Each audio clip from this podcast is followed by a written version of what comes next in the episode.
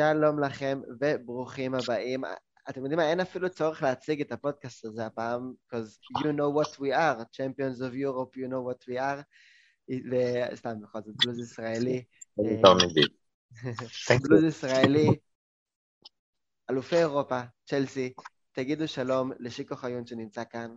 אהלן, יום גדול להיות פה. ותגידו שלום לנתי מור שמצטרף לנו כל הדרך בקונקשן, אמנם כרגע באמסטרדם כרגע, אבל הוא היה אתמול בדרגה או בפורטו, והרבה חוויות וסיפורים יש לך בשבילנו, נתי. אהלן, היה גדול. נתי, תן לנו איזה סיפור ככה לפתיחה. אתם רוצים שאני אתחיל מהכרטיס שגנבו לי ברכבת? תתחיל מזה. אנחנו עוזבים את הפנזון של צ'לסי, שהיה במרכז העיר, עולים על הרכבת, קיבלנו כרטיסים לרכבת, אנחנו עושים שפיפות מטורפת ברכבת, כמו בימים שלפני הקורונה, ואני יורד מהרכבת, אין לי כרטיס למשחק. טוב, לקח לי 2 דקות להבין מה קורה, התקשרתי לחבר, בחור בשם גבי, שיש לו בישראל סוכנות בשם קולטור, שם הסוכנים הרשמיים של צ'לסי, הסברתי לו את העניין, הרי אני לא יכולתי לעבור את מעגלי ההבטחה, הוא כמו גדול, נכנס פנימה, ניגש לצ'לסי, שיגע אותם, וזהו, והוא חזר אליי החוצה, בכרטיס חדש למשחק, זהו, ככה נכנסתי למשחק. מזל שנציגנו מבלוז ישראלי, בכל זאת, לא נמנע ממך נתי להגיע למשחק אתמול. הייתי מגיע למשחק בכל מקרה, הייתי מתגנב. ערב של ניסים. שיקו, איפה אתה ראית את הגמר? אני הייתי בשבת חתן של אחי, אז אני ראיתי את זה במלון, ככה מלא בהתרגשות וציפייה לקראת החגיגות, ולשמחתי נענו הציפיות, והנה, אנחנו כאן כדי לחגוג את זה. אז כל אחד ראה את המשחק איפשהו היה, אני הייתי אתמול בחוף השרון, בהרצליה במפגש הצפייה של מועדון האוהדים, ויחד עם 700 איש ושירים וריקודים, בסוף הייתה חוויה באמת באמת מטורפת. בטוח שלא נופל יותר מדי מהדרגה, אבל בכל זאת חוויות שונות. אבל מכאן נגיד תודה רבה לכל מי שארגן את הערב הנהדר הזה, וגם כמובן לכל מי שהגיע ותרם לאווירה היוצאת מן הכלל, באמת היה חבל לזמן. נתי, איך היה לחזור למגרשים אחרי כל כך הרבה זמן? קודם כל, זו חוויה מדהימה, זה לקום לבוקר של משחק, לצאת החוצה מהמלון, לראות את הרחובות. לפני זה, הם חילקו בפורטו את האזורים לשניים, מרכז העיר כאילו מיקמו את האוהדים של צ'לסי, עם בתי המלון והפנזון שלהם, ואת האוהדים של סיטי שמו על הנהר. אז ככה שכאשר קמנו בבוקר, אתה יורד החוצה, והכל כחול, הכל צ'לסי מול העיניים. וזה, אתה מוצף רגשית, אתה זה חוויה של match day. זהו, זה משהו שלא היה לנו, ושירים, ואחרי זה היינו בפרנזון, ושירים, וחגיגות, והביאו שחקני עבר, וזהו, זה משהו שלא היה לנו. פעם אחרונה שהייתי, זה היה בדיוק לפני 15 חודש, שהפסדנו לביירן בברידג' 3-0 בבית, וזהו, מאז דיינו בכדורגל. כיף. איזה כיף. טוב, יאללה, בואו נדבר על כדורגל, בכל זאת גם משחק היה אתמול. זאת אומרת, אם ננסה להסתכל על המשחק הזה רגע ממעוף הציפור, לפני שנפרק אותו לגורמים, איך אתם תופסים את המשחק של צ'לסי אתמול כמשחק? זאת אומרת, אנחנו זוכרים את המשחקים מול ריאל, הייתה יכולת גבוהה מאוד, אנחנו זוכרים את המשחק השני מול פורטו, אפשר לומר, הייתה יכולת קצת פחות טובה, אנחנו יודעים לדרג בדרך המשחקי כדורגל, אתמול התחושה היא שאתה יודע, עם כל הלחץ וההתרגשות, וכבר הובלנו במחצית, ככה שהמחצית השנייה בשביל המון אוהדים, אני חושב, עברה רק בלבהות בשעון, ולקוות שהזמן יעבור מהר, אבל כשאתם עוצרים רגע ואתם מסתכלים על המשחק מלמעלה, הייתה יכולת מרשימה אתמול של צ'לסי, נגיד, ברמת המשחקים מול ריאל, או כמו סיטי שהיה אז בליגה ובגביע? חד משמעית, לדעתי כן. צ'לסי נראתה אתמול מצוין, ואתה יודע, הכדורגל זה תמיד ביחס למה, וזה ביחס ליריבה, מנצ'סטר סיטי, שעוד משלב מאוד מוקדם, הרבה הגדירו אותה כפבוריטית לשחייה בכלל, ואולי הדבר שהכי אהבתי לראות אתמול בצ'לסי, זה שהיא שיחקה בצורה נינוחה, כלומר את הכדורגל שלה, היא לא נבהלה, לא מהמעמד, בטח לא, כאילו הצעירים של צ'לסי, אתה יודע, שהם כבר הספיקו לצבור קצת ניסיון, בכל זאת נראו מדהים, שחקנים כמו מאונט וג'יימס, שיחקו כאילו אין פה שום דבר, שום סיבה לדאוג או להילחץ, והם נראו פשוט מצוין, כל צ'לסי, ואני חושב שזה משהו גם בשיטה של טוחל, שכל אחד ברור לו בדיוק מה הוא עושה על הדשא, לאן הוא צריך לרוץ, כשהכל מסודר ברמה הזאת, קל לך יותר להתגבר גם על אתגרים כאלה רגשיים, שמביא איתו משחק גדול, אבל מלבד זה, באמת, תצוגה פשוט מצוינת של צ'לסי, אני חושב שבקרב הזה שבין שתי הקבוצות, מי תכפה את שיטת המשחק שלה יותר, אז אנחנו רואים שלצ'לסי זה עבד יותר טוב, סיטי קבוצה סופר התקפית, שסיימה עם רק בעיטה אחת למסגרת, אבל עם אפס מצבי הפקעה ממשיים, כאילו, צ'לסי באמת נטרלה את סיטי, וככל שהתקדם המשחק זה רק נעשה עוד יותר ועוד יותר ברור, גם הפציעה של דבריינה כמובן עזרה בעניין הזה, אבל מתישהו סיטי כבר שיחקה עם שני חלוצים, 4-4-2, ממש איבדה את הדרך על המגרש, לא ידע כבר איך לפצח את צ'לסי ואיך אפשר לפתור את הבעיות האלה שצ'לסי עושה לה על הדשא, ואל תשכחו גם שהיו לנו שני מצבי הפקעה די בטוחים של ורנר ופוליסיק, שיכלו להפוך את זה לתוצאה הרבה יותר דרמטית מבחינת צ'לסי. טוב, אחד היה כשעוד היה 0-0, ורנר היה בהתחלה, ופוליסיק היה כשכבר הובלנו. נתי, איך היכולת, נטו כיכולת של קבוצת כדורגל, איך זה נראה מהיציאה? טוב, אני אשאר במעוף הציפור. המשחק הזה למעשה הוא משחק שלישי בסדרה של משחקים שלנו נגד סיטי. סיטי לא הצליחה להבקיע נגד צ'לסי, פרט לגול אחד שפשוט קריסטיאנסן נפצע, ומזה הם הפקיעו גול. כמו שלצ'לסי יש בעיה לשחק קבוצות שמשחקות עם הגנה נמוכה וצפופה, ואנחנו דיברנו על זה בעבר, סיטי לא יודעת לפרוץ את המערך הזה שצ'לסי עושה להם את זה. זה מה שעשינו להם שני משחקים. אתמול פאפ ניסה לשחק אחרת, הוא שלח את מאחז לצד אחד, את סטרלינג לצד השני, הרבה מאוד מהירות, ונתן לפודם ודבריינה לשחק באמצע כשחקנים חופשיים על שלישיית הבלמים של צ'לסי, וגם אתמול זה לא הלך לו. סיטי לא מסוגלת להתמודד מול צ'לסי, שצ'לסי משחקים הגנה נמוכה. פעם שלישית שזה קורה, זה גם מה שקרה אתמול.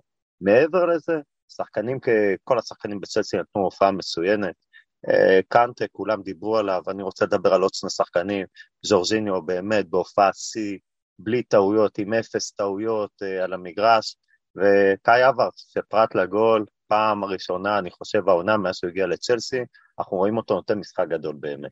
יש הרבה שחקנים שאפשר, גם ריס ג'יימס ראוי לתשבחות, ונתי הזכרת את הפציעה של קריסטיאנסן שהוביל על הגול במשחק בליגה, וקריסטיאנסן אתמול אני חושב משלים מעגל עם ההופעה הכל כך בוגרת והכל כך טובה שלו, אתה יודע, לעלות במקום תיאגו סילבה, עוד היה 0-0 והציפיות והלחץ ואנחנו יודעים, תיאגו סילבה מהווה לא רק מבחינת היכולת אלא גם מבחינה מנהיגותית וקריסטיאנסן עלה, ובאיזשהו מקום היה התיקון שלו, לא שזה היה אשמתו, אבל בכל זאת, אני חושב שהוא הרגיש שצריך לבוא ולתת משהו מול סיטי, והוא נתן. בואו נדבר רגע על המערכים, זאת אומרת, דיברנו על זה, זה פעם שלישית שאנחנו משחקים מול סיטי, אולי בגלל זה היכולת אתמול הייתה כל כך טובה, כי יכול להיות שמול ריאל, צ'לסי נראיתה יותר טוב למשך יותר דקות, יותר התקפית, הרבה יותר מצבים זה בוודאי, סיטי כמובן גם קבוצה יותר טובה מריאל מדריד, אבל אתמול ראינו את צ'לסי מנטרלת את מנצ'סטר סיטי, כשצ'לסי פשוט ברגיל שלה, זאת אומרת, יש משחקים שאתה קצת פחות טוב מהרגיל, זה אולי משחק מול פורטו, יש משחקים שאתה הרבה יותר טוב מהרגיל, ואתה ממש, זה אולי מה שהיה מול ריאל, אתמול צ'לסי הייתה פשוט צ'לסי, עם הדומיננטיות של צ'לסי, עם ההנעת כדור של צ'לסי, ועם היכולת להתגונן ולצאת להתקפות מעבר מהירות כמו צ'לסי, וברגיל שלה צ'לסי עושה שחמט מוחלט, טוחל עושה לפאפ, צ'לסי עושה לסיטי, אז בואו ניקח את זה למרמת המערכים, מה לא ראינו מפאפ מול צ'לסי? אז בגביע ראינו אותו מנסה לעשות את זה עם רביעה בהגנה, ראה שזה לא עבד לו, הלך לליגה, ניסה לעשות את זה עם שלישיית בלמים, עם שחקנים בכנפיים, גם זה לא עבד לו, אתמול הוא חזר לרביעה בהגנה ועם סלט מוחלט בקישור, ויתר על רודרי ופרנדיניו שלא ראינו דבר כזה ממנו העונה, בלי חלוצים, בלי קשרים אחוריים, פשוט בליל של קשרים שרצו לכל עבר, וזה לא עבד לו. טוחל ממש הצליח להיכנס את מונתי לראש של פאפ, פאפ פשוט לא ידע מה לעשות כבר מול טוחל. אני חושב שאנחנו מגזימים, אני חושב שבסופו של דבר, ראיתי שגם בתקשורת וגם בתקשורת האנגלית, כתבו שפאפ השתגע, אבל זה לא שהוא השתגע, הוא לא הצליח לייצר מצבים נגד צ'לסי בשני משחקים, הוא בא עם פלן שעל הנייר, אם היו מדברים איתי על זה בשישי, הייתי אומר תקשיב זה הגיוני, הוא שם את סטרלינג ומחרז עם אחד על אחד מצוין באגפים, שניהם לא הצליחו לעבור את המגן שלהם פעם אחת, יאמר לזכותו של צ'ילואל וריס ג'יימס, הוא שיחק עם פודם ודה בריינה כשני חלוצים מזויפים שהחליפו כל הזמן מקום, שזה רעיון בכלל לא רע, ומכיוון שהוא ידע ששם... עבד לו כל העונה. מה? זה עבד לו כל העונה בליגה. כן, והוא אמר, מכיוון שצ'לסי תשחק נמוך, אני אדחוף עוד עם גונדוגן ועם... מי יודע שמה, הוא שיחק עם שני קשרים מאחוריהם, שהם שני קשרים קדמים, הוא שיחק עם גונדוגן ועם ברנרדו סילבה, שדחפו בכל הכוח, והוא אמר, עם 6 שחקנים יצירתיים ושני מגינים, אני כן יצליח לפרוץ את ההגנה של צ'לסי, וכן יצליח להפוך את המשחק, זה פשוט לא הלך לו, זה הכל. עכשיו, צ'לסי שיחקה בתוך התבנית של צ'לסי, אני לא אוהב שמשווים בין משחקים, ריאל מדריד היא קבוצת פנסיונרים בני 35 פלוס, וברור היה שאנחנו נשב ונעשה עליהם לחץ גבוה על כל המשחק 90 דקות. סיטי זה לא ריאל מדריד, זה לא קבוצת פנסיונרים. עם סיטי אתה משחק הגנה נמוכה, אתה מאבד את המערכים ויוצא להתקפות מעבר. דרך אגב, אני אומר עוד פעם, סיטי זה לצ'לסי של טוחל, יש מאץ' מסוים עם סיטי. זה לא במקרה ניצחנו שלושת המשחקים האחרונים. אני חושב שזה... זה כרוך בעובדה שטוחל, שתי קבוצות משחקות כשבאמת נקודת המוצא הפילוסופית של כל השיטה שלהם מתחילה במרכז השדה. כלומר, לשתי הקבוצות קריטי בשביל לייצר, להתניע את סגנון המשחק שלהם, לשלוט במרכז השדה. זה קורה אצל טוחל עם העיבוי הזה של השחקנים, אגב, זה בדיוק הרעיון של צ'ילואל וריס ג'יימס, שהם לא בדיוק מגנים אלא שחקני קו כדי לייצר תמיד יתרון מספרי במרכז השדה, ואיזה סוג של עומס של שחקנים שמניעים את הכדור, וככה לנצח את מרכז השדה ולהתקדם למעלה. אותו דבר פפ עושה מהצד השני עם שיטה אחרת, הוא חשב במקרה של אתמול שהוא יוסיף פשוט עוד קשרים וישלוט עוד יותר בכדור ומשם כבר הצליח לפצח, לאיזה סוג של טיקי טקה כזה שעם הסבלנות זה יבוא עם הזמן. אני חושב שמה שקרה לפפ אתמול זה שהוא ראה, אגב לא במקרה, הוא נופל כבר כמה פעמים מול צ'לסי העונה, כי צ'לסי של טוחל מאוד מאוד מטופטקת, מאוד אחראית במשחק שלה, ותמיד יש שחקנים שיהיו שם, השיטה של פפ לא מצליחה לייצר יתרון מספרי על שחקני צ'לסי, כי צ'לסי תמיד עומדת נכון עם כמות של אנשים שנמצאים שם לכל מצב ולכל סיטואציה. אני חושב שמה שקרה אתמול זה שהיה מאוד חסר לפאפ, קשר אחורי, אחד שיוכל להביא קצת אגרסיביות, כי צ'לסי הייתה אגרסיבית, ושחקני סיטי פשוט לא הסתדרו עם זה בחצי. תראו, אני רוצה להוסיף עוד משפט אחד. לצ'לסי ולסיטי יש את אותה בעיה. לשתי הקבוצות אין מספר 9 אמיתי. כשאין לך מספר 9 אמיתי, והגנות משחקות נמוך נגדך, אין לך למי להכניס כדורים לרחבה. אנחנו ראינו את זה ב-20 דקות האחרונות, כשסיטי דחפו גם את חסוס וגם את אגוארו, שני חלוצים, נכון להיום, בעבר אגוארו היה שחקן גדול, ברמה של תחתית פרמייר ליג, פשוט לא מסוגלים לעשות שום דבר, ושאין לך 9, ההגנות משחקות נמוך, אתה יכול לשחק עד מחר ולא להפקיע גול. גם לצ'לסי יש אותו בעיה. אני חושב שגם... גם בצ'לסי וגם בסיטי, כלומר גם טוחל וגם פפ, הם יודעים שהם לא מקבלים את המירב מהתקפה שלהם כשהם משחקים עם מספר 9 קלאסי. גם לא אגוארו בעונה הזאת, ולא סטרלינג ולא חזוז, וגם בצ'לסי, כלומר זה לא טעמי וזה לא ג'ירו. לשתי הקבוצות יותר טוב כשיש 9 מדומה, וזה לא משנה אם זה האוורץ או מי ש... כלומר אצלנו זה האוורץ, זה לא משנה שם אם זה ברנרדו סילבה או פודן או דה בריינה. אבל אני כן חושב שפפ טעה, כי... הוא אמר, בסדר, אני לא אשחק עם 9 קלאס, אני אשחק עם 9 מדומה, אבל הוא שם את כל מה שיש לו שם. וברור שלאבד את מרכז המגרש, לוותר על שחקן כמו פרננדיניו ואו רודרי, עלה לו, וזה עלה לו בגול.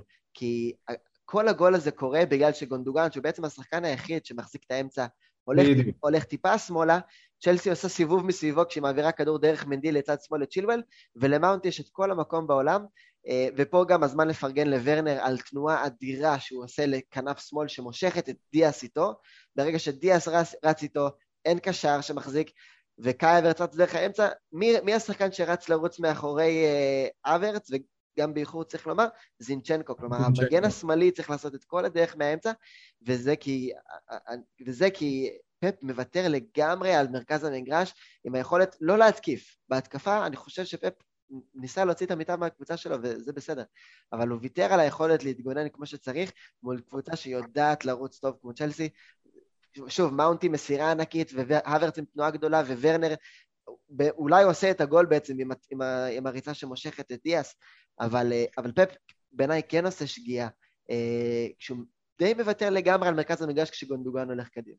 בדיוק, איתמר, אתה אמרת דברים שממש תכננתי להגיד אותם, אמרת אותם כמעט אחד לאחד,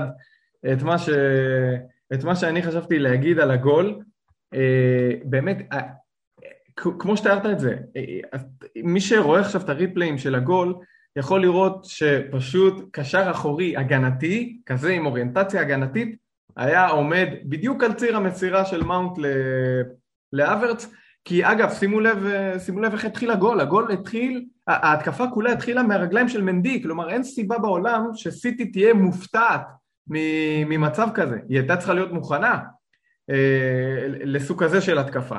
אבל הכל קרה מהר, ולא, מי שעקב אחרי גונדואן ראה שהוא הרבה יותר למעלה, לא במקום שקשר אחורי אמיתי, כלומר עם אוריינטציה הגנתית אמור לעמוד, בטח במצב כזה של התקפה שמתחילה מהשער של היריבה, ובאמת היה שם חור אחד ענק, שאפשר את הפס עומק המדהים הזה של מאונט, שגם פעל כל כך מהר וחכם, אבל גם עוד מילה מצוינת לאברט, שזיהה רגע, פשוט שנייה אחת, שבה זינצ'נקו חלם, והראה לכולנו כמה שנייה זה המון זמן בכדורגל.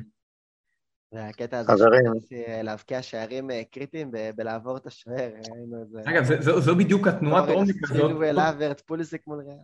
התנועת עומק הזאת של אברט, זו בדיוק התנועת עומק שעליה צ'לסי פתחה את הכיס ושילמה עליו כל כך הרבה. את זה, בדיוק לדברים האלה, קנו אותו.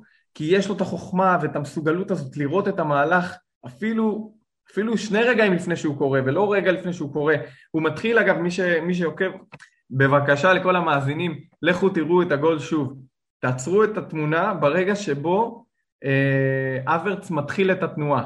ואז תשימו לב שזה קורה ברגע שמאונט מקבל את הכדור לרגליים, ממש באותו רגע שמאונט בכלל מקבל את הפס מצ'ילואל, והוא עם הגב לאברץ, הוא לא רואה אותו עדיין, אז אברץ מריח כבר שהולך להתבשל פה משהו מדהים, כי הוא רואה את כל השטח הזה שפתוח ביניהם, והוא פשוט רץ אל תוך העומק עוד לפני שמאונט רואה אותו בכלל.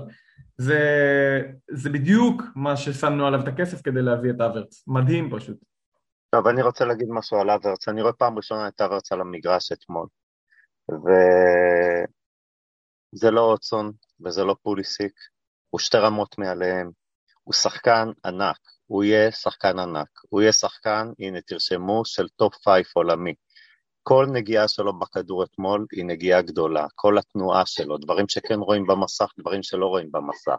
הוא שחקן גדול, הוא בדרך להיות חלק מהטופ 5 העולמי, זה לא משהו אחר שאנחנו מסכים. אין לנו כוכב בסדר גודל כזה, הוא כוכב בהתעברות, אבל הוא שחקן, הוא שווה את הכסף ששמו עליו. אגב, בעיניי זה המשחק הכי טוב שלו בצ'לסי. אין שאלה בכלל. הכי טוב שלו עד היום בצ'לסי. אין שאלה. אין ספק שאנחנו בישורת האחרונה של העונה מקבלים את אברץ כמו שתכננו לקבל אותו, ושוב, רק לחלום על העונה הבאה, וטיאגו סילבה כבר חותם על חוזה, ותוכל יישאר עד 2023 ככל הנראה.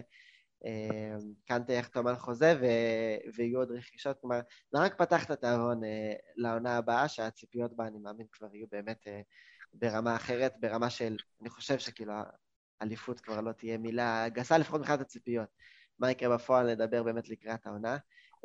בואו נדבר על השחקנים, כי יש כל כך הרבה הופעות אישיות, דיברנו עכשיו על אברץ, זה שחקנים אחרים לדבר עליהם, וצריך לתת את הבמה קודם כל האיש הגדול מכולם, אנגולו קנטה, הרשת כבר גועשת מלתת לו את הבלון ד'אור, אנחנו יכולים לשאול כאן האם זה מגיע או לא, יהיו עוד כמה שחקנים גדולים ששחקנים רגל. אני רוצה להגיד על זה משהו אחד ברור, אם לא ייתנו לו את הבלון ד'אור, הוא יחטוף אותו. פשוט ככה. יאללה, אבל אנגולו כאן, אתם יודעים, זה באמת, זה לא מובן מאליו. כולם מדברים על זה עכשיו שרובן דיאס קיבל את שחקן השנה באנגליה, וזה לא קל לעשות את זה בתור בלם, אבל להיות כל כך דומיננטי, באמת בתור קשר אחורי, זה דברים שאתם יודעים, אנחנו קוראים לתפקיד של אנגולו קנטה עמדת המקללה, ומקללה בעצמו אמר שצריך לקרוא לזה כבר עמדת האנגולו קנטה, יש מצב שהוא צודק. זה איש המשחק בשני משחקי חצי הגמר, ובמשחק הגמר, ולא בגלל וגם בשמינית, ולא בגלל שכאילו, אתם יודעים, לא היה במי לבחור, ונתנו לו שחקן הכי סולידי, כי הוא באמת נמצא בכל מקום הגנתית, התקפית, ואתם יודעים, היו עונות שקצת איבדנו את קנטה, תחת סארי, וגם תחת למפרד באזורים מסוימים, אבל כשנותנים לקנטה לעשות קנטה, זה פעם בדור. טוב, אני רוצה להתחיל עם זה, ואני אומר עוד פעם, אם קנטה מקבל את כדור הזהב, הוא צריך לתת חצי ממנו לטוחל. טוחל מחשב את דקות המשחק שלו. קנטה כבר לא בן 20, הוא בן 30. הוא פציע, אנחנו יודעים שהוא פציע. הוא מקבל פציעות שריר, וטוחל אמר עליו שהוא יחשב את דקות המשחק שלו, והוא מחשב את דקות המשחק שלו. בוא נזכיר, הוא היה כמעט בספק למשחק הזה, זאת אומרת, רק בשבוע של הגמר. ברור, כי הוא שחקן פציע, כבר שתי עונות. והוא בירידה, היה בירידה בקריירה שלו, בשנה וחצי האחרונות קנטה כבר אמרו עליו, ובצדק שקנטה זה כבר לא קנטה, מי שהחייה אותו זה טוחל. אבל זה לא היה ירידה של, כאילו ירידה ברמת היכולת האישית, אלא זה ירידה שנבע מפציעות ארוכות. ברור, אבל גם במשחקים שהוא שיחק בשנתיים האחרונות, הוא נראה פחות טוב מאשר בשלבים יותר מוקדמים בקריירה שלו, לפני 3 ו-4 שנים בלסטר, ואחר כך בצ'לסי שהוא הגיע מלסטר. הוא נראה פחות טוב בשנים 2019-2020, אבל ברגע שטוחל נותן לו את המנוחות המתאימות, עוד פעם הוא לא ילד, בסגנון המשחק שלו, הוא סגנון משחק אמיץ, שהוא צריך מנוחות, והוא נותן לו מנוחות, וכל העונה הוא עשה רוטציות בינו לבין קובצ'יץ', והרוטציות האלה, בין קנטה לבין קובצ'יץ', הביאו את קנטה למקום שככה הוא נראה בסוף עונה, ככה הוא נראה מול ריאל, ככה הוא נראה בגמר ליגת אלופות. אם הוא היה תוכן לו את הצורה ונותן לו לשחק בכל משחק, מבטיח לכם שהוא לא היה נראה ככה. אין ספק, אין ספק. ניהול סגל ועומסים זה משהו בלתי נפרד מההישגים בסוף בכדורגל. בהחלט. אז זה אנגולו קנטה. נתי, אתה מבחינתך, אתה נותן לו בלון ד'אור? אני אומר עוד פעם, תראה, קנטה נראה מדהים. אני מזכיר לכם, לבנדובסקי בעונה של למעלה מ-40 שערים, וארי קיין, גם מלך השערים, מלך הבישולים, בעונה בודדת באנגליה, ולא בקבוצה גדולה. תראה, לבנדובסקי משחק בליגה שהיא ליגה טובה, אבל לא יותר מזה. באירופה הוא לא עשה כמעט, הם לא עשו יותר מדי, הם נפלו בשלב מאוד מאוד מוקדם. בליגה הגרמנית שיחקו בשבילו כדי שישבור את השיא, וזה מאוד נחמד מול קבוצות שאפשר לחלק להם 50s ו-60s. יכול להיות שיתנו לו, יכול להיות שלא יתנו לו, אבל אני אומר עוד פעם, בואו פרופורציות.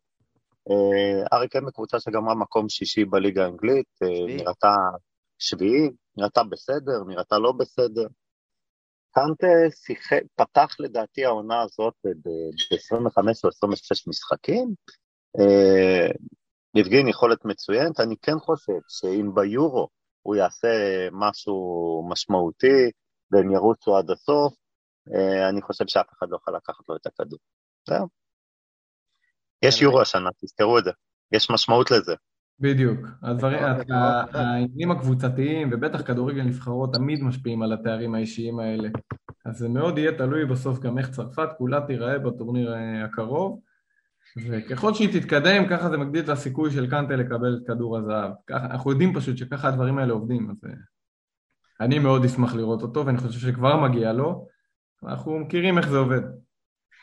שחקן הבא, חברים, מייסון מאונט, כלומר, אי אפשר להפסיק לדבר על מייסון מאונט, ושיקו, אתה חייב לדבר על מייסון מאונט, כי שיקו היה המבקר הכי גדול שלו, כמובן רק בשביל שמאונט ישמע וישתפר, וזה גם מה שקרה, אבל הפרספקטיבה שלי על מייסון מאונט היא מאוד פשוטה.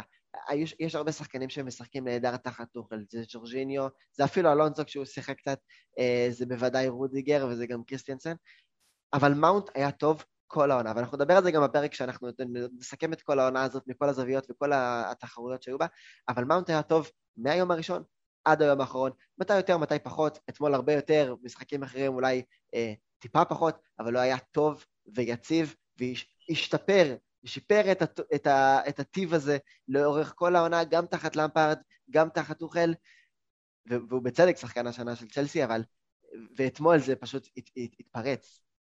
טוב, שאני באמת חייב פה איזה מונולוג על מאונט כבר. הייתה לי גיבור מרוב התרגשות. כי כידוע, אני באמת ביקרתי אותו לא מעט, על זה קודם כל אני אתחיל ממה אני באמת חושב עליו, כן? גם בתקופה שביקרתי אותו. מאונט הוא שחקן ענק, לא פחות מזה, אני חושב שהוא טופ קלאס, עם ערימות נדירות של כישרון, חוכמת משחק, הבנת משחק, שיש למעטים, שקט עם הכדור, סיוע מדהים במשימות הגנתיות, הוא עוזר בקישור, עוזר להתקפה, המון המון המון בצ'לסי תלוי בו, וביכולות הבאמת נדירות שיש לו, אני באמת חושב שהוא שחקן נדיר של פעם ב.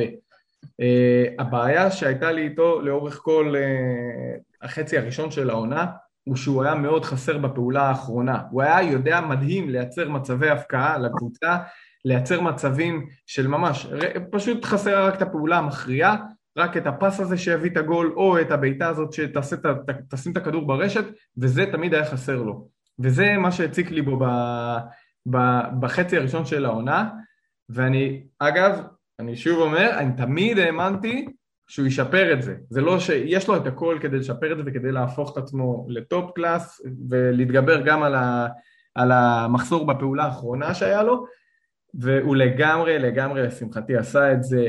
אנחנו קיבלנו אותו בחצי השני של העונה, שחקן שכבר מתחיל לטפס במספרים, ומתחיל לעשות פעולות מאוד מכריעות ומאוד משמעותיות, מנצח ממש גם שטחים, וגם עושה את המהלכים האלה שפשוט היו חסרים לי אצלו. אני חושב שהיום מייסון מאונט הוא שמה, הוא שחקן בשל ברמות הגבוהות ביותר, עם המון המון תחכום במשחק, הוא פשוט עם הרבה מסוגלות ויכולת לפרק כל הגנה שתבוא מולו. אני חושב שאין הגנה שחסינה מפני הכישרון שלו, הוא מסוגל לעשות את זה מול כל הגנה, הוא לגמרי שם, טופ קלאס לגמרי. טוב, מייסון מאונט הוא שחקן העונה, אין שאלה לגבי זה. אני לא בטוח שאתמול היה לו את אחד המשחקים הגדולים, אבל הוא השפיע על המשחק, אתמול השפיע מאוד, ועשה עבודה טובה לכל אורך הזמן. יש לו עדיין לאן לצמוח, עדיין העבודה שלו ב-20 מטר האחרונים היא לא מספיק טובה, ורואים את זה גם במספרים שלו, אבל הוא וורד קלאס, הוא מהקו החדש של השחקנים, השחקנים החדשים, הדור החדש של השחקנים באנגליה, הוא פילפודן, אחרים, הם שחקנים שפשוט יש להם הכל, ויודעים לעשות את הכל, והדבר הכי מדהים עם השחקנים האלה, שהם עוד השתפרו, הם ייתנו עוד יותר מספרים, הם ייתנו עוד הכל. אני ראיתי את מאונט לפני שנתיים, מחצית גמר הפלייאוף של הצ'מפיונשיפ, ישבתי עם הבן שלי ואמרתי, תקשיב, המאונט הזה חוזר לצ'לסי וזה למפרד הבא. הדבר הכי שחסר לו כדי להיות למפרד הבא זה מספרים, ואני אומר לכם שמאונט ייתן את המספרים. הוא ישפר את הגישה, הוא עדיין משתפר, אבל יש בו משהו שלא היה בדור של למפרד.